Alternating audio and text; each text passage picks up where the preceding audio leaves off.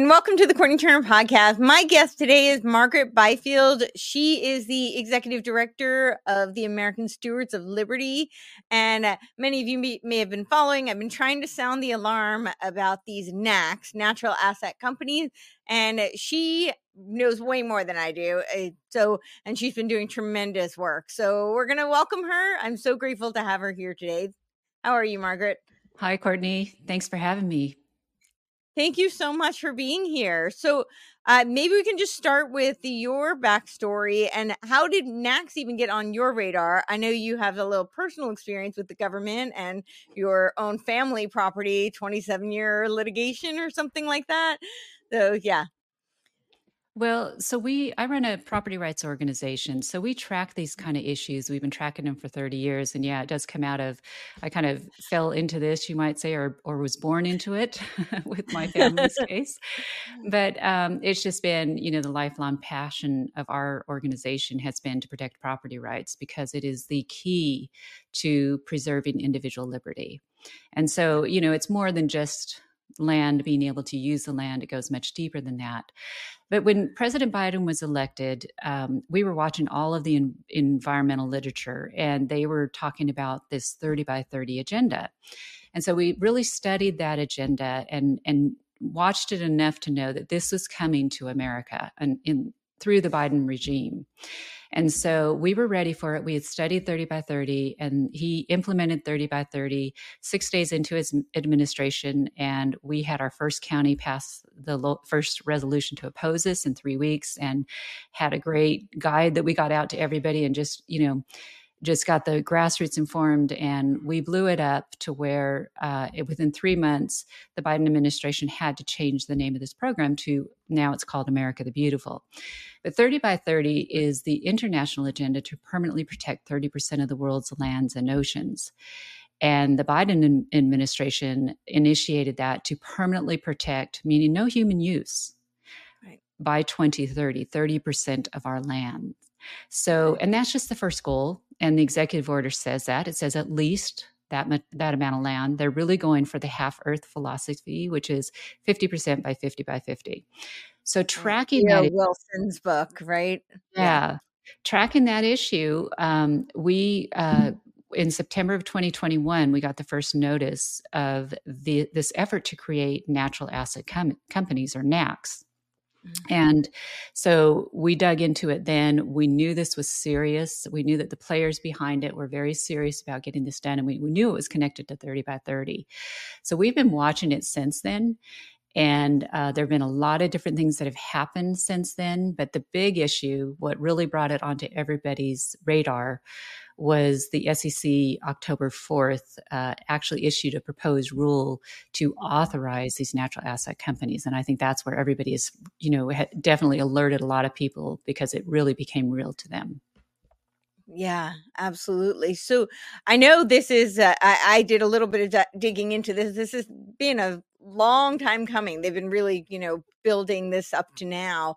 Um, and it looks like it started with back in 1992. Pelosi did a bill, the Health Earth Summit. And then, of course, the uh, UN created this new accounting system, a system the SEEA uh, EA, right? So it's a systems mm-hmm. of economic, environmental accounting, ecosystems accounting, because the, the traditional, uh, generally accepted accounting principles would not work for what they're trying to do. And I, the article I read was saying that 90 countries had signed on to this UN plan, and they kept saying the, the United States has not yet. So, wh- why do you think they're tar- targeting the United States so hard?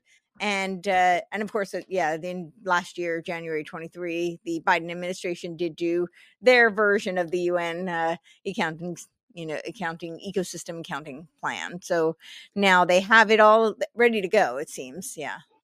Yeah, the Biden administration actually has signed on to that that agenda. Their White House strategy that they initiated January or finalized January of 2023 says that they are using the UN SEEA EA accounting system. So that's that's what they're that's what it's based on. And this accounting system actually got its origins back in 1980. That's when the UN first started talking about we need to figure out a way to quantify and monetize these parts of nature that um, that nobody really has a right to own, but they wanted to be the ones that had the right to control them. And so they actually started this process to monetize nat- nature's capital is what they what they talk about. Back in the 1980s they still call it that today they refer to that today but now they term it in natural processes ecosystem services um, that we are not properly valuing those things and therefore that's why you know we're destroying the earth of course is their narrative which is not true. But um, so it has really long legs in the un and that's what's so dangerous about the accounting mechanism that they're using. It's not based on gov- our our system of accounting as you well pointed out. This is based on voodoo economics through the united nations and, you know, I've talked to some really uh, very uh, informed financial experts who have spent their lives in this issue. And that's what they call it is voodoo economics.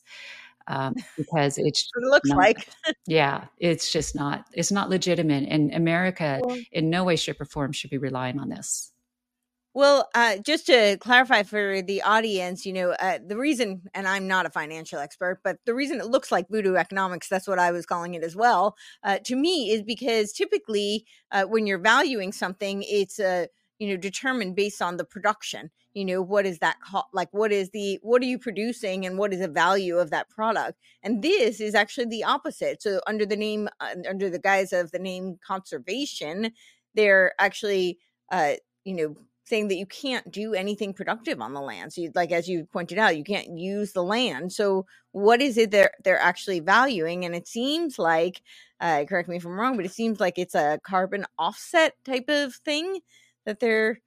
Yeah, making. that's that's one of the things that they are that they give as an example of the type of things that they can value. But photosynthesis, mm-hmm. pollination. Mm-hmm. What, what they're talking about putting a price tag on are things that nature does that really mm-hmm. do not do not qualify as property. There's a reason these have never these things have never been monetized before. Number one a very good way to understand property is it's something that you can exclude others from using. So in other mm. words your home you own it. You can tell who goes in and who who stays out. That's your property. Um, right. You're talking about quantifying things that they can't put a boundary on, around. They can't put a boundary around uh, clean air and decide that you get to have it, but I can't. And they can't put a boundary around pollination or photosynthesis or any of these natural processes. And so, it first off, it doesn't qualify as property, but that's mm-hmm. exactly what they're trying to make property. And it's they're doing it because they first off, this green economy has wrecked our economy. Okay, so they are they have spent us into the trillions. We are in massive debt. And so this is their their the way that they have come up with to figure out how to get the American people to pay for this all these bad decisions and this new social agenda. So I think we can see it have we can see it impact the American people in a couple of ways, either by taxation through biodiversity credits or some kind of environmental tax, or mm. by creating this new asset that they say has this this value four, four times the amount of actual land assets is what they're saying mm-hmm. then they tax that additional value on the property tax. So if your property you have 40 acres or you have a home on a on a um, on a lot and you pay $10,000 a year in taxes that tax potentially according to their figures could go up to about 40,000 a year. I mean, this is when you extrapolate this thing out, it is absolutely crazy and criminal what they are trying to do to the American people. Yeah, absolutely. Uh, so, I it was the Intrinsic uh, Exchange Group that is uh, partnering with the New York Stock Exchange. So, I, I did a little bit of diving. I'm very curious if you know anything about this. I, I did find out a little bit about the IBD. Uh, they're involved in backing it. Of course, the Rockefeller Foundation. That's not super surprising. And then Abadir uh, Ventures, which is like a technology healthcare company, seems a little odd. And then entertaining ideas, I couldn't find anything about them. So, do you know anything about these partners and why are they so interested? Yeah, I think I think a lot of the partners, some of them are there just for um, to help the program. They're like they're like essential to getting the program running to get it working. Um, okay. But uh, but some and and a lot of the partners behind it, they're the ones who have been pushing the climate crisis narrative. They're the ones behind the net zero program, that agenda, and decarbonization, and they're the ones behind the thirty by thirty agenda. And if you look at the supporting organizations, you probably looked at those too. You'll see groups like World Wildlife Fund.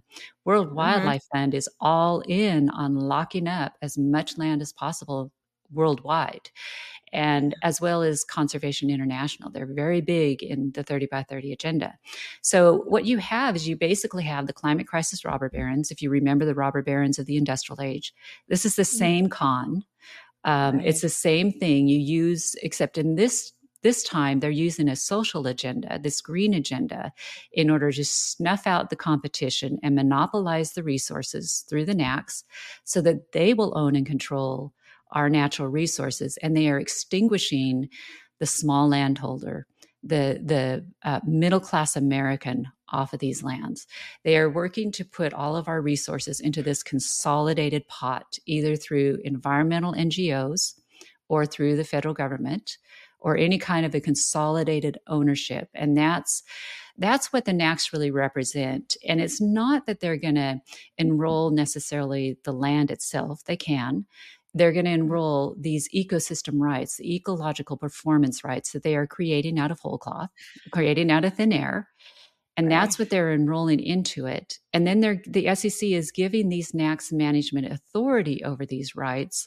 So, right. what that is doing is it's allowing the people who invest in these NACs to control through that management authority. They will control everything that happens on that land, whether or not uh, they own it or not. They will have that power to control it through the sustainability mandate.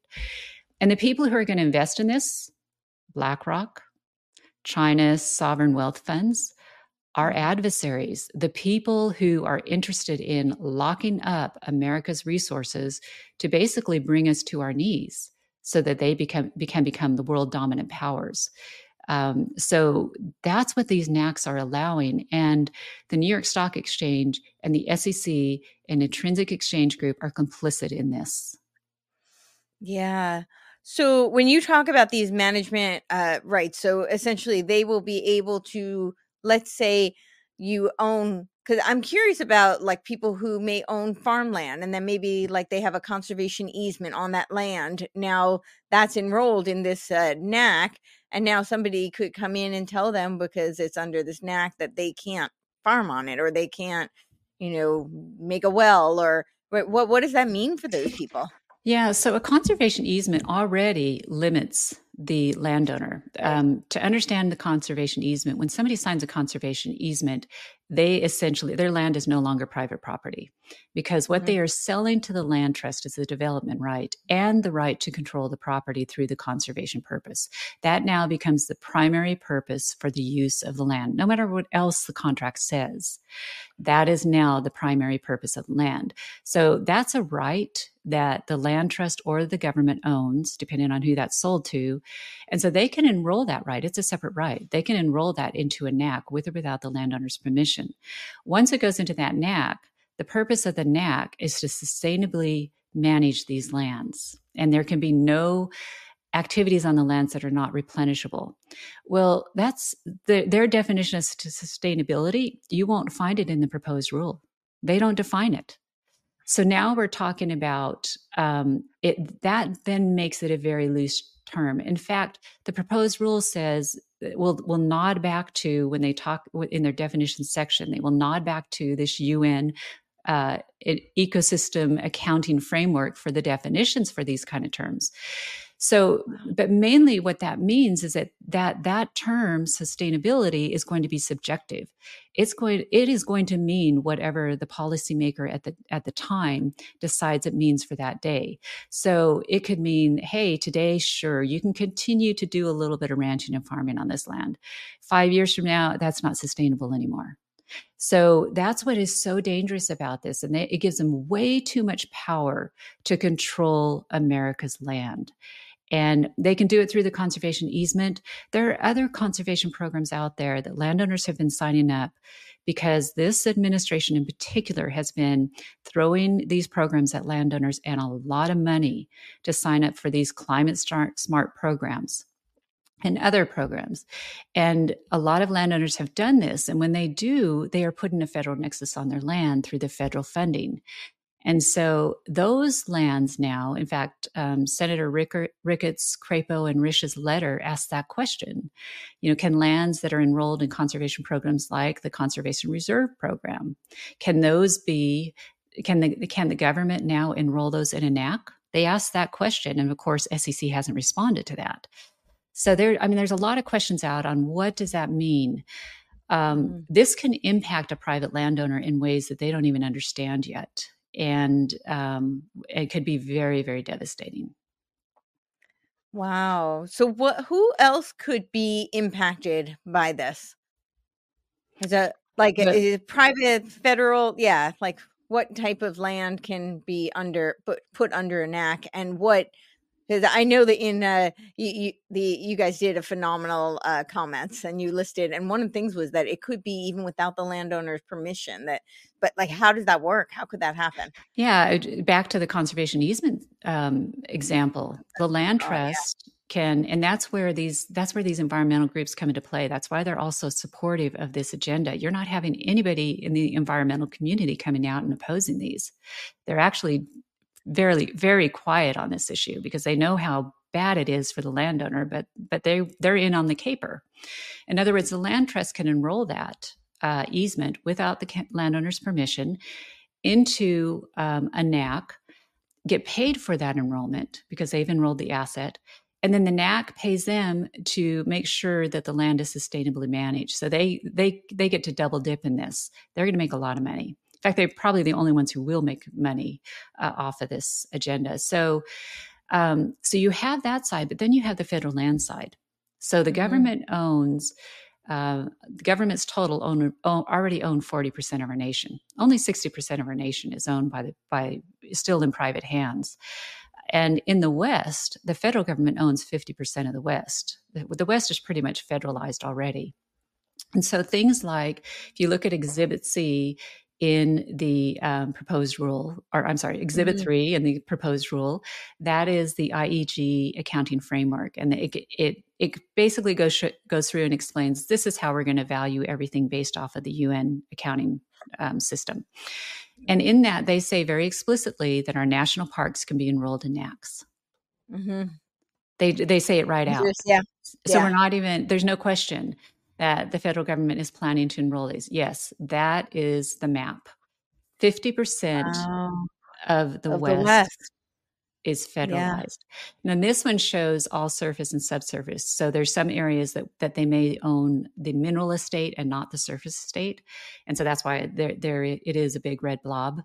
But um, absolutely, I mean that's the scary thing. Those lands are already federalized. Yeah, that no, that's that is really, really scary. Um, what would that mean for like I guess for resources because this is all about natural resources. So what does it mean for resources for mining, for farmers, for yeah, what what could that possibly Well, you're asking a very very good question because that is that is how it's going to directly impact every American. Mm-hmm. Then under the NAC, they have to take the land out of production. So there isn't, and they say it's explicitly there is no mining, there is no oil and gas that can take place, nothing that cannot be replenishable. The farming practices that they will allow are what they call regenerative, regenerative which really go back to no um, chemical fertilizers, uh, even even using uh, mechanical equipment in the farming industries in regenerative farming is considered bad. So um, we're talking about going back to old school. You know, think back. You know, 50 years ago, the the level of equipment that could be used on uh, in farmland, we're going to go back to that, which is going to decrease production. So what you have to you have to look at the NACs as being basically a non-productive area now that is not going to contribute to the food supply, the fiber supply, the energy supply, the mineral supply of the United States anymore. And that's locked down forever. I mean, once the NAC goes in, uh, right. that's locked down. So when then what that does is not only does that that eliminates the productive use of the lands. So now we have a supply issue. We have less product going on the market. So now the price of a carrot, it's going to go up. Uh, we think food prices have gone up high under the Biden administration, which they have. It's it's extraordinary what he has done to our um, economy. Yeah. You need to expect that to go tenfold. I mean, the if these NACs come in, they are going to snuff out the small landowner who is producing our food right now. And um, there, it's just going to cause everything to go up. It's also going to make the the productive land that much more valuable meaning you're going to have to be very wealthy to stay in the business and afford the taxes and be able to buy another piece of land. This is literally changing America's um, America into the feudal system that fr- frankly our founders left where the kings and the lords owned everything and the common citizen could not own a piece of land that is where this is taking us yeah, no, that that's exactly what it looks like. I know some people have like when I presented this, they've said these, you know, something similar is already happening. They're already taking the land, but I've tried to stress, and maybe you can help, you know, flush this out for people that that's not that they of course they're doing all sorts of land grabs through all sorts of uh, you know incentives and uh, paying the farmers and uh, you know tax incentives where but that's not the same thing as having it be put up on the new york stock exchange as a new class of uh, companies where they can not own it at all and completely manage it so can you help drive home how you know that changes the game and why that is terrifying yeah. and should not happen yeah, yeah. so the two agendas are connected the 30 mm-hmm. by 30 agenda is there to clear title, to encumber the private lands with the federal nexus through these conservation programs and to and restrict and squeeze out the private landowner. So that's really and to get the the agenda put more land in that protected status. So right. that's the that's what 30 by 30 was for and is for is to move as much of our lands into that protected status. Once in that protected status, then they can be enrolled in the NAC. And the NAC serves as the vehicle for the wealthy elite, the climate crisis cartel that has been pushing this agenda to be able to come in, invest, and therefore control our natural resources and ostensibly profit from them. And so it's the way of taking the land out of the control of the American people, putting it in a device, an investment package, this natural asset company, so that the wealthy elite then can profit off of those lands and control those lands. And we, the people, no longer have control over a nation. Yeah. And they're profiting off of something that is is completely made up. I mean, it reminds yeah. me of the derivatives in 2008, right? Exactly. That was a, an artificial way to collapse the economy and for the rich to get richer. Yes. And I don't exactly. mean rich like wealthy people who've worked hard. I mean, you know, what I call the parasite class. Yeah. Yeah, exactly. Yeah. yeah, they are the ones that will get wealthy out of this. But if you if you want me to drill down this into just a little one more level that it will even make it scarier to you. Okay. Not that we need to make things more frightening, but may as well know. Yeah. Um, yeah. There is one way that these NACs can be delisted, and that's if they start mining or drilling the land. So let me run out a scenario. Yeah. Um, let's say that a NAC is created, in, and we'll use the Montana Conservation Area, which is what I think they're doing right there now to set up an area for the NAC. Montana Conservation Area, the Fish and Wildlife Service is trying to create a 5.8 million acre conservation area, which incorporates protected lands. So, um, you know, uh, federal lands that the government already owns and special designated lands that they already own about half a million acres of state lands and over 2 million acres of private land. And they've just drawn a circle around this and said this is going to be our conservation area that we are going to work to conserve. So they want to go in and put in a bunch of conservation easements on the land. Landowners don't have a choice, they've drawn the circle. I mean, that's what that fight is all about right now. So, and it's ongoing right now. They're pushing back there. But um, let's say that they create a NAC in that in that area and so China becomes the China Wealth Fund decides, you know, I really like this area. And so they mm-hmm. come in and they invest in it they're the main investor and they make sure that they put as much effort into making making that entire area comply with the sustainability um, mandate that they're forcing through the NAC, whether or not the landowners are enrolled directly. They're going to be pressured because the circle is around them. Uh, into the sustainability model. And what's going to happen is these landowners aren't going to be able to make a living. And then if you can't make a living off the land, who do you sell the land to? Well, you're not going to sell it to another landowner who can't make a living off of it. You're going to end up having to sell it to the land trust or to the NAC owner or somebody else. So eventually, through the sustainability model, they can squeeze out the small landowners. So they literally have to give up because they can't make a living on it anymore. And then they acquire all the resources. So now let's say this NAC and the investors own all of these resources. Um, and then and so they now have all the minerals all the all of the oil and gas they they have all of the the farming ranching area to do what they want with all they have to do is start mining and drilling and the NAC goes away and they will be able to utilize every drop every bit of those resources and exploit them you know to the level that they want to exploit them the only penalty in the New York Stock Exchange rule is that they will be de- delisted if they violate the sustainability model or mandate. So that's the level that this can go. And that's the reason why my dad was right. He said this 30 years ago. The environmental movement is not about whether we are going to use our resources. It is about who is going to use our resources. And right mm-hmm. now, that's what the NACs are trying to decide and determine and taking the, the American landowner out of the picture and consolidating everything so that the world elite can own America. Wow. I, I was afraid that that was possible and that you just confirmed my my big fear. Um that is really really horrifying. Yeah. Um so I guess uh, the next question is: uh, Do do you think there is?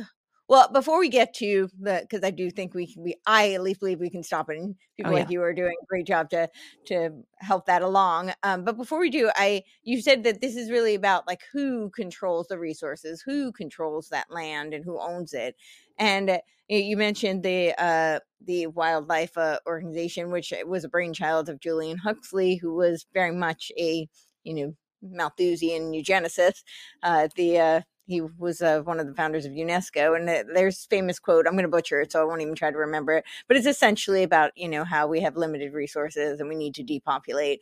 So, do you think that's really what's the underbelly of this agenda? Is that because it sounds like they could starve people out and uh, you know freeze people like in Montana who won't be able to have the resources to be able to turn on heat. Um, yeah, it sounds like that could be a possibility. Yeah, I I look at this. I think you have different la- layers of the agenda. So you have mm-hmm. those that uh, you know that come from kind of the audience that you're talking about, um, World Economic Forum, where their mm-hmm. motivation mm-hmm. is power and money, and right. to them they are just elitist, and they believe that they know more about uh, how we should live than we do. So, therefore, mm. controlling us, getting control of all the power and the wealth is just their agenda. And there's always a group of people throughout society that that's their agenda. And then you mm-hmm. have those that are really in it for the social um, reasons. In other words, they're empathetic to a particular position, and they really do buy into this idea that we must depopulate, that um, nature must have rights equal or better than humans. And that social kind of religious fervor that's behind this that drives a lot of the key people in this in this environmental movement to really understand them the, most of them are atheists. They their god. They don't believe in the creator. They believe in the creation.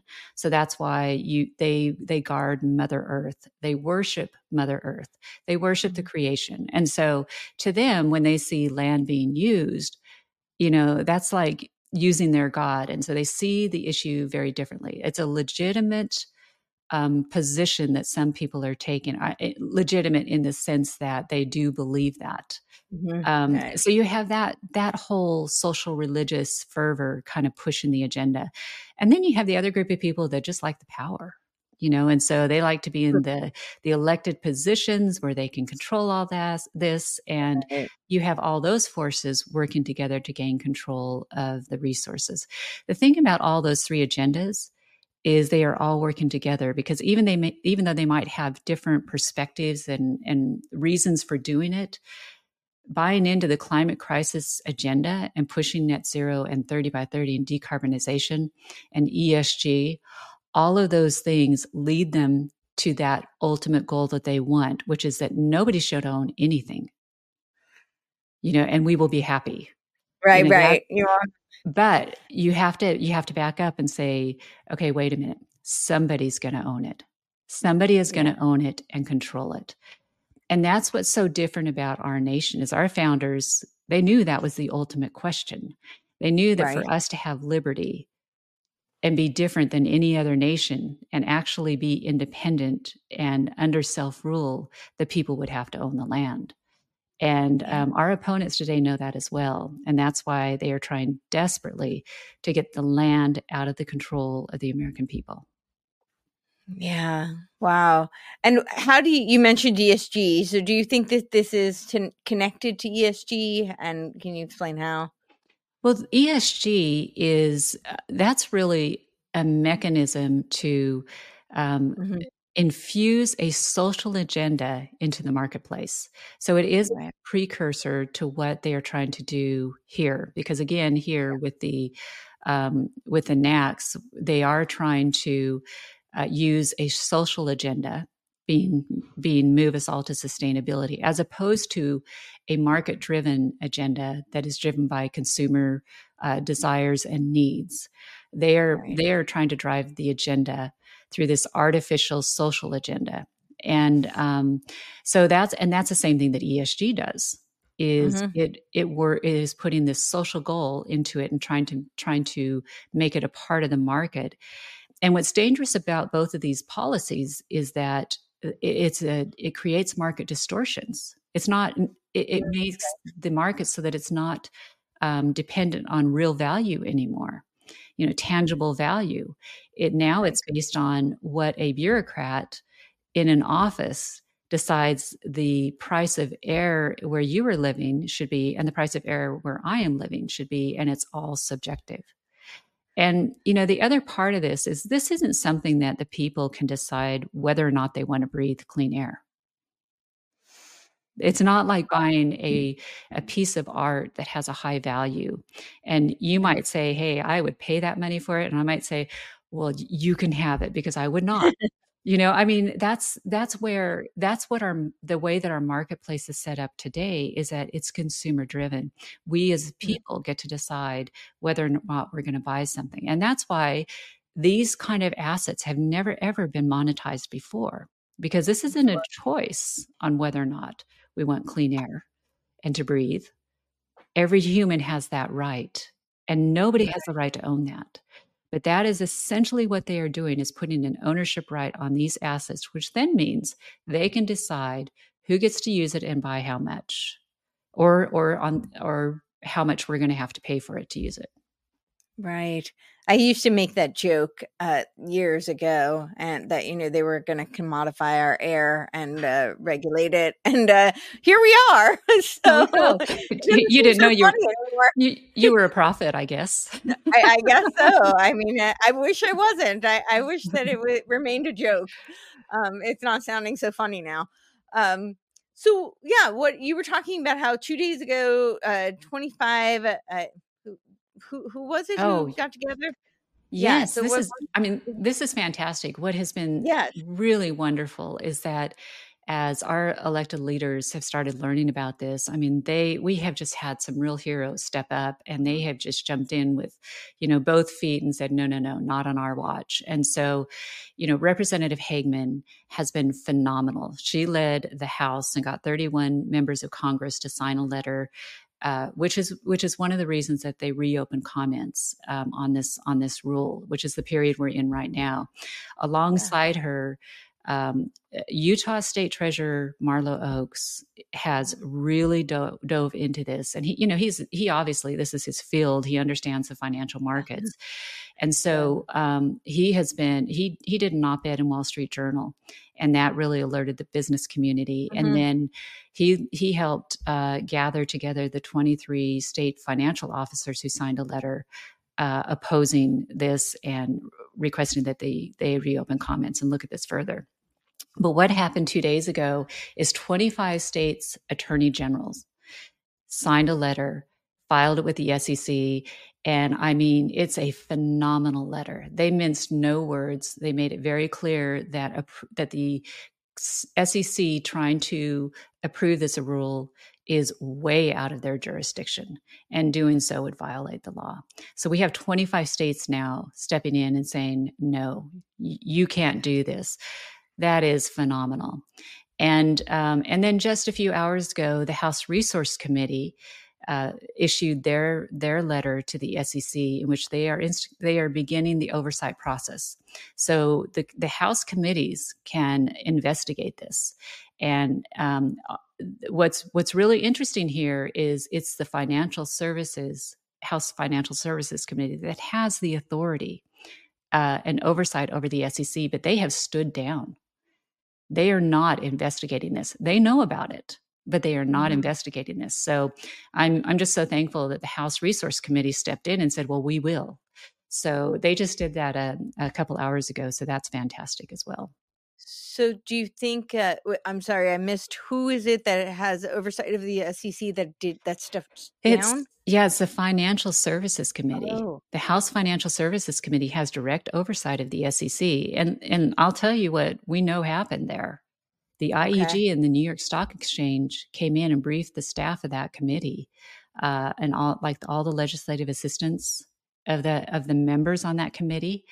And basically, after that meeting, the committee members decided we need to stand down. We should we should not uh, intercede in this process. We will do something after if they approve the rule. So they really, I mean, it's startling they have yeah. the authority to step in and the direct oversight of this committee, and that is their job. Frankly, that is their job. Sure. And I, I really think there are three members on that committee who who broke ranks and signed Harriet Hageman's letter opposing this. Uh, they were three of the 31 that signed that letter. And God bless them. Yeah. But the rest of them, they need to. I think I, I mean, you can you can ask your audience this. I would I would ask them to call those members on the Financial House Committee, the Financial Services House Committee, and ask them for a public statement on whether or not they approve or disapprove the NACs, and if they will ask the chairman Patrick McHenry to initiate an investigation into these NACs. Um, it will take his leadership to do that, and the members push to do that. And I also think every member on that committee should have to come out with a statement publicly on whether they approve or disapprove of the NACs. This is their role. This is what this is the, their committee. They have this oversight. Absolutely. Yeah, pressure definitely needs to be put on them. Um, that's very interesting that they had that meeting. I, I also noticed that the IEG hired this marketing company, Confluence Partners. I don't know much about them, but I, I've just read just their basic website and it talks about how they have to, you know, position the journalist because it's so complicated. Uh, but it sounded like the code for we need to create a lot of propaganda. And they were also talking about advising uh, NGOs as well.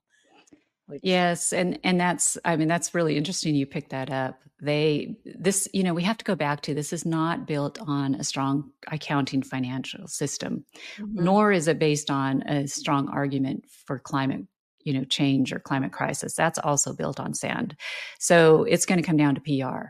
I mean they were really hoping to get this through by no first off by getting it done very quietly without a lot of notice and um, now, you know, we have seen the PR machine kick in and they have some really lovely videos on their website and they are really, really working the PR side to try to get people convinced that this is really going to be good for them. And um, so, yeah, I think they're, I, I would, I would expect they're spending a lot of money right now trying to, trying to convince the American people that this is something they should do and support. Yeah, it does seem that way. So, we have uh now these uh 25 uh uh, state generals. Then we also have the Marlo Oaks uh, with 22. It might be more now with the state uh, financial treasurers uh, who have all spoken out against this. Mhm. And uh, what what else can what what is the process now? So I know the comments are extended to January 18th. Uh, so I that's why I, I felt like it was really urgent. Sound the Mhm. alarm to as many people as possible. Write in their comments. Put pressure on county, state, federal representatives, whoever you know will listen. Um, so if it we we do that, so uh, just uh, if you could tell us what what's the process now? It goes to January 18 with the comments, and then what happens from there? And so um, they they actually have opened up. They will have a rebuttal period after the comments Mhm. close. So Right. um, if you February file, com- yeah, to February second. So if you file comments, then you can rebut anything in, that you've seen put in the record. So that gives us another, uh, you know, opportunity to really put in some substantive arguments uh, opposing NACs. The importance of the comment period is twofold. Number one, to make sure that an agency like the SEC is called out for doing something like this. And um, and so you know even just submitting a, a two or three line comment is worth doing just so that the SEC feels that realizes the American people are not with them on this and they need to be noticed. The second thing is is it creates standing. So let's say that they actually approve this rule, then the next step for us is going to have to be to sue and to sue so that this rule does not go into place and the, the NACs do not go in play, into place because it just violates the law. So, um, if you're going to uh, be involved in any kind of a, a legal challenge, you need to be a, you need you need to have commented in the comment process, and we've really encouraged people to do that because one of the things you have to do when you get into litigation is you have to prove standing in other words, you need to be able to show that that whoever files the case has been harmed by the rule. So, you know, that brings up who is that going to be? And so we have been concerned, and ma- we want to make sure that we have enough people in the record so that we can um, we can show that we have standing, so that we can challenge the rule. So that's why we really want as many people in as possible. I mean, you may you you may get a call, you know, from somebody saying, "Would you like to be a plaintiff in a case suing on the NAC rule?" You know, I mean, those kind of things could could happen, but um, but that's really the reason also for commenting in that process. But it, it really is the pressure, the pressure, and SEC needs to know. Th- There's another place that you can hit. Well, let me let me finish on the the process. So the statute says that the SEC has to make a decision in 180 days, and I'm trying to get clar- clarity on that. On if it if it because they can do it before that, they have to do it within that period. So I'm not sure yet. I'm trying to get clarity from some of the attorneys on um, if there is another hard deadline in there and and um, that we need to be paying attention to. But but for the most part, that's that's the time frame we're we're looking in. Um, there's another place that I think people can can voice their concerns that could be very effective, and that is contacting the New York Stock Exchange. This is their application.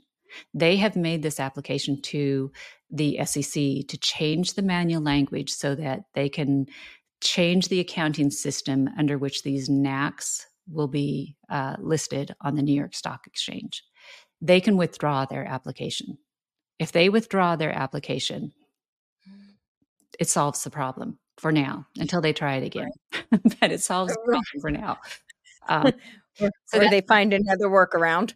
Yes. So, you know, I would tell people call the New York Stock Exchange.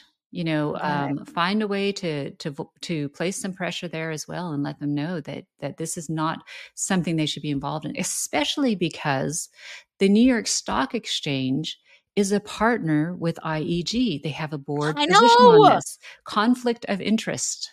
Yes, So, huge conflict Yeah. of interest. yeah. So it, I think the New York Stock Exchange is really in a precarious position by by what they have done so far.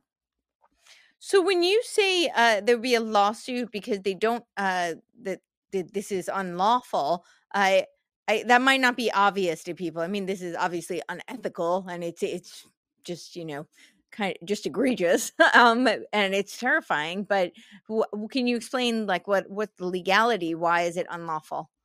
Well, that's actually the the state attorney generals, I think, did the best Mhm. job at laying out the Okay. many ways that it is unlawful. It's a powerful letter that they wrote. Okay. Um, they laid out how it, it it violates the security law because the purpose of the SEC is to protect the public interest, and they are not doing that here. And there's a number of other other ways that it does it. Um, there is a, a, premise in or a doctrine in our legal system called the major questions doctrine that whenever um, the SEC uh, advances rulemaking that uh, is is not ex- that under a power that is not explicitly stated in the statute that authorizes them, then they are going outside of their um, authority and trying to create uh, create something that Congress did not intend.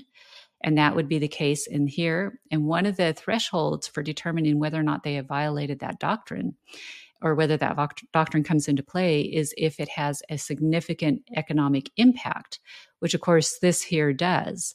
So they've met that threshold. So I think the major questions doctrine is one of those questions that the attorney generals uh, brought up in their letter, and they I think that's spot on in this. So there, and then there's the whole Bureau of Land Management Conservation lease rule that they have advanced, and the attorney general uh, explained very clearly how um, the SEC approving this and how that's interlocked with that BLM conservation rule, making it possible for our federal lands to be enrolled in these um, in these NACs.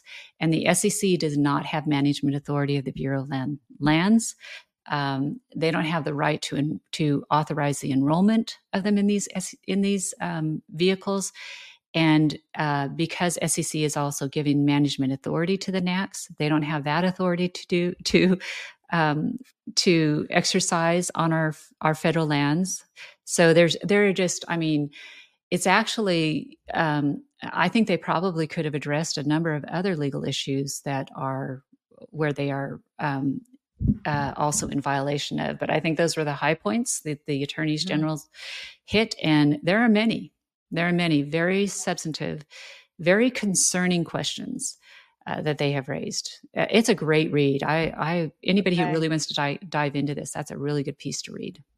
Yeah, I will definitely check that out and I'll see if I can post a, a link to it as well. So, just for yeah, because I know it can be a little bit daunting for people to write in comments, but you you said it could be like a one or two line and i think that's great for people to know like and, and they also do make all the comments public to get ideas right so. right and and the other thing you can do is if you find a comment in there that you agree with you can simply say um, i incorporate as my comments the position of so you could look at our comments, American Stewards of Liberty, and say, yeah, I mm-hmm. like what they said. And so that you just simply, I incorporate as my comments uh, the position of you could take the attorney general's letter and say i incorporate as my comments. You know i mean you can go through find a comment that is made from an entity in your industry that's really good and substantive. And um, just you're basically agreeing with them and putting on record that you agree with that and that the, you're incorporating this as your comments. So it can be actually a very simple thing you can do that's great. That's great to know because I know that can be a little bit daunting for people. Um, yeah. So, well, I, I want to be respectful of your time. I know we went a little bit over. I'm so appreciative of everything you're doing, all the hard work you put into this, and uh, for spending the time with me. If you have anything else you want to add, please do. And uh, if you want people to be able to contact you, let them know. Okay. Well, you know, you can definitely go to our website at americanstewards.us, which is what you're showing here, and it, it, will give you all these resources. Sovereignty Coalition is another place to go because they actually have a portal where you can um, you can submit your comments and you can also send an email to your congressman.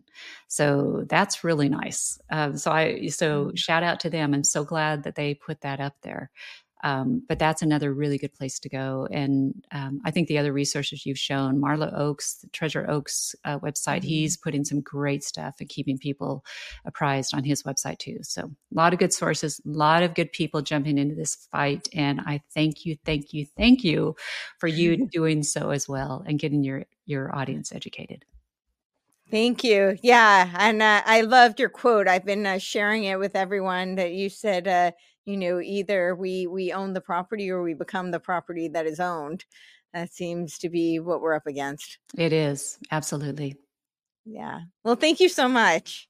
You're welcome. And thank, Thank you all you. for watching and listening.